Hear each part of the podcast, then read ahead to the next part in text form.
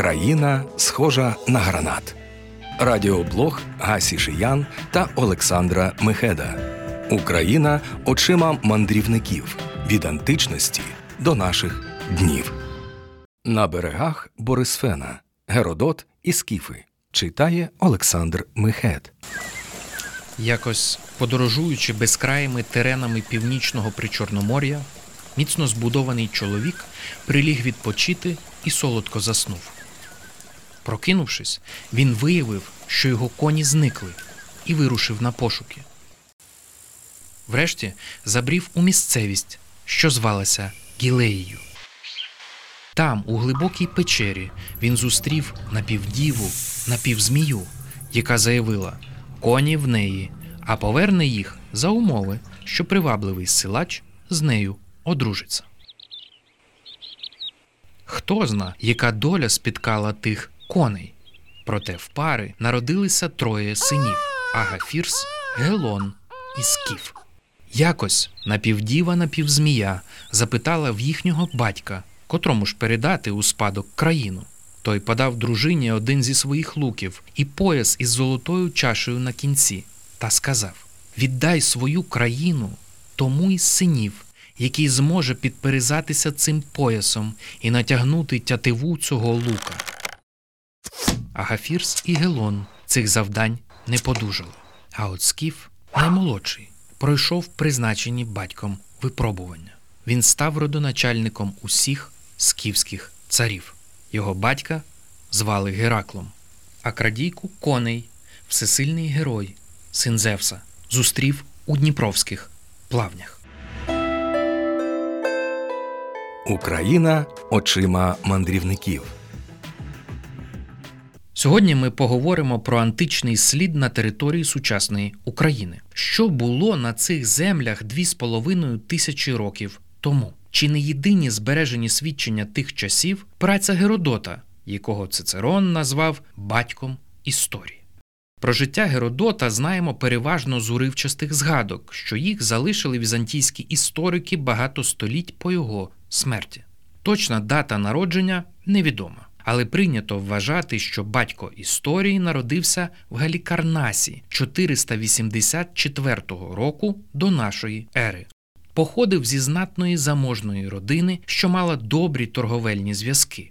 За свідченнями, Геродот з дитинства любив проводити час у міському порту. Дитячу уяву ворохобили розповіді моряків, які прибували з Єгипту, Фінікії та інших далеких країв. Мрійливий хлопчик став юнаком і долучився до політичного життя рідного полісу. Приєднався до партії, яка домагалася повалення тирана Лікдаміса. Пристрасна опозиційна діяльність закінчилася для нього екзилом. Геродот був змушений прожити кілька років на острові Самос. А для давніх греків вигнання з батьківщини було дуже принизливим покаранням, яке зазвичай ставало вкрай травматичним досвідом. 464 року до нашої ери Геродот вирушив з острова Самос у свою першу далеку подорож, маючи на меті зібрати і записати чим більше відомостей про різні краї. Він відвідав чимало міст у Малій Азії, Фінікії та Асирії, побував у Нижньому та Верхньому Єгипті, у Вавілоні, об'їздив Елладу від Македонії до Спарти. Довго жив в Афінах, де влився в тусовку творчої еліти, дружив із Периклом і Софоклом. Сучасні науковці повністю відтворили маршрут Геродотової подорожі Єгиптом. Мандрівник подолав близько тисячі кілометрів нілом в період його розливу. Так він дістався острова Елефантина, де річкові пороги утворювали природний кордон Єгипту. Геродот багато спілкувався з жерцями єгипетських храмів, розпитував про історії стародавніх фараонів, просив перекласти ієрогліфічні написи з храмових стін і став свідком священного бальзамування. Країна схожа на гранат. Перу Геродота належить текст, який вважають найдавнішим історичним твором. Однак його не можна назвати науковою працею в сучасному розумінні. Власне, Геродотові історії перебувають на тонкій смисловій межі поміж історією як оповіддю та як фіксацією фактів. Твір відомий також як музи. Його було впорядковано в дев'ять книг, названих іменами муз. Крім відомостей про історичні події, насамперед греко-перські війни, тут багато інформації з географії та етнографії. Античний автор описує побут і звичаї багатьох народів, зокрема тих, що населяли нинішні українські землі. Важливе місце у своїй великій подорожі Геродот відвів північному причорномор'ю скіфським землям. Його цікавив передусім похід царя Дарія, скіфо-перська війна. Античний історик наводить кілька легенд про походження скіфів. Наприклад, як від шлюбу Зевса і доньки Борисфена, тобто Дніпра, народилася перша людина Таргитай. Було то на пустельній землі, яка згодом стала Скіфією. Сини Таргитая, Ліпоксай, Арпоксай і Колаксай започаткували три гілки скіфського народу. Їм упали з неба золоті дари, плуги з ярмом, сокира і чаша. Коли двоє старших братів пробували наблизитися до золота, воно спалахувало вогнем. Лише Колаксай зумів торкнутися небесних предметів, і його визнали царем. Він поділив країну між своїми синами на три частини і залишив золоті дари в найбільшій. Скіфи вважали золото священним і щороку приносили йому жертви. Територія Скіфії її окреслював Геродот, майже цілком збігається з мапою сучасної України. Історик писав про вісім регіонів у складі Скіфії, кожен зі своїм племенем. Загалом він поділяв скіфські племена на групи за способом життя. Кочівників називав царськими скіфами, а осілих скіфами орачами. Деякі дослідники вважають скіфів орачів прямими предками слов'ян. Радіопубліцистика на Радіо Культура. Геродот написав свої історії іонійським діалектом давньогрецької мови, яким розмовляли в його рідному Галікарнасі. У четвертій книзі під назвою Мельпомена йдеться про землі скіфів, куди вирушив із походом перський цар Дарій. Цей докладний екскурс на 142 розділи називають Геродотовою Скитією. Описані події відбулися приблизно за півстоліття до того, як Геродот узявся про них розповісти. Ця благословенна країна схожа на гранат, привабливий зовні і поживний усередині, сказав мандрівник і книжник Павло Халепський після зустрічі з Богданом Хмельницьким. І ми повторюємо цю метафору, щоби ще раз побачити себе збоку. Ви слухаєте проєкт Радіокультура. Історії Геродота втілюють поступовий перехід від міфу до наукового дієписання. Ще в античному світі не бракувало критиків, які ставили під сумнів правдивість Геродотових свідчень. Деякі колеги публічно називали автора брехуном. Плутарх закидав батькові історії, що той фальшує дійсність на догоду суб'єктивності й симпатіям. Не нове явище, еге ж? Безумовно, у Геродота трапляються неточності й помилкові твердження, та вони аж ніяк не свідчать про злі наміри історика. Його праця охоплює стільки історичного, географічного, етнографічного матеріалу, що ніде не помилитися було б неможливим. Втім, ретельний аналіз твору, зокрема скіфського екскурсу, підтверджує, що загалом Геродот заслуговує на довіру. Зрештою, із самого тексту очевидно, що автор старається збирати різні свідчення і дошукуватися правди. Наприклад, ось як він пише про тогочасні хитромудрі методи перепису населення. Яке число населення Скіфії я не спромігся вточнити, але чув різні твердження про їхнє число. Одне, ніби населення її дуже велике, а інше, ніби справжніх скіфів досить мало. Проте одну річ мені показали наочно. Отже, проміж рік Борисфен, себто Дніпро, і Гіпаній, себто Південний Буг, є місцевість Ексампай, нині межа Кіровоградської та Миколаївської областей, про яку я вже трохи вище згадував, коли сказав, що там є джерело з гіркою водою, котрого вода вливається в гіпаній, і його воду не можна пити. У тому місці стоїть казан, що вільно вміщує 600 амфор, і завтовшки цей скіфський казан має шість стіп.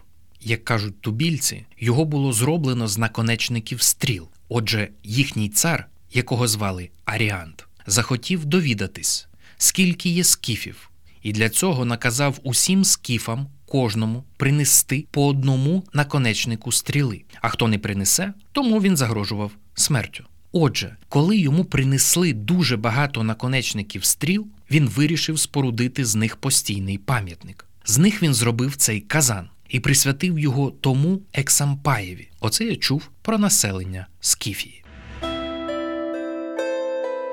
Радіопубліцистика на Радіо Культура. Однак Геродот не надто добре знав географію Скіфії. Інакше би не оповідав неправдоподібні історії, буцім Дарій дійшов із грубо перебільшеною чисельністю перського війська від Дунаю аж до Волги і назад за два місяці. Ймовірно, тут сталася плутанина з назвами річок Тирас, тобто Дністер, і Танаїс, тобто Дон.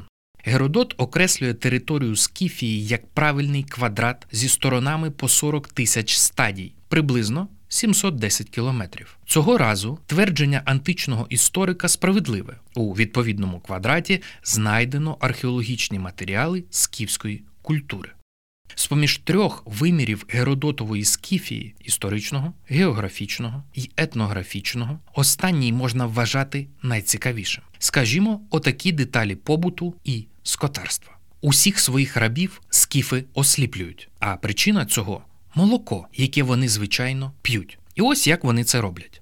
Вони беруть кістяні рурки, дуже схожі на сопілки, засувають їх у статеві органи кобили і дмухають ротом. І коли один дме, другий доїть. Вони кажуть, що так вони роблять тому, що через дмухання роздуваються жили кобили і спускається її вим'я. Коли вони закінчують доїти, вони наливають молоко в глибокі дерев'яні посудини, саджають навколо кожної посудини на однаковій відстані один від одного сліпих, і ті збовтують молоко. Потім вони знімають вершки, що утворюються на поверхні, які вважають кращою частиною молока, а те, що залишається на дні, вважають за гіршу частину. Чи описи тогочасного догляду за собою, своєрідних спа процедур. В їхній країні добре ростуть коноплі, схожі на льон, хоч не дуже товсті й високі. Порівняно до льону, ці коноплі кращі. Їх сіють, але вони й самі виростають. Із них фракійці шиють собі одяги, зовсім схожі на льняні. І той, хто не має досвіду, не зможе розрізнити, чи ці одяги з льону чи з конопель. А той, хто ніколи в своєму житті не бачив конопляну тканину, повірить, що одяг зроблено з льону. Отже, насіння цих конопель беруть скіфи, потім залізають під вовняні тканини і сиплють насіння на розпечене каміння. І насіння, падаючи на каміння, горить, димить і дає пару таку густу, що подібної до неї не буває в жодній елінській паровій лазні. І скіфи, задоволені паровою лазнею, кричать радіючи. Отака в них лазня, бо вони, звичайно, зовсім не миють свого тіла водою. Їхні жінки змочують шерихатий камінь і на ньому розтирають кипарисову деревину, також кедрову деревину та ладан, і потім цією густою рідиною змазують усе тіло та обличчя. І від цього вони, по-перше, приємно пахнуть, а по-друге, коли вони потім знімають шар цієї масті, їхня шкіра стає гарною і блискучою.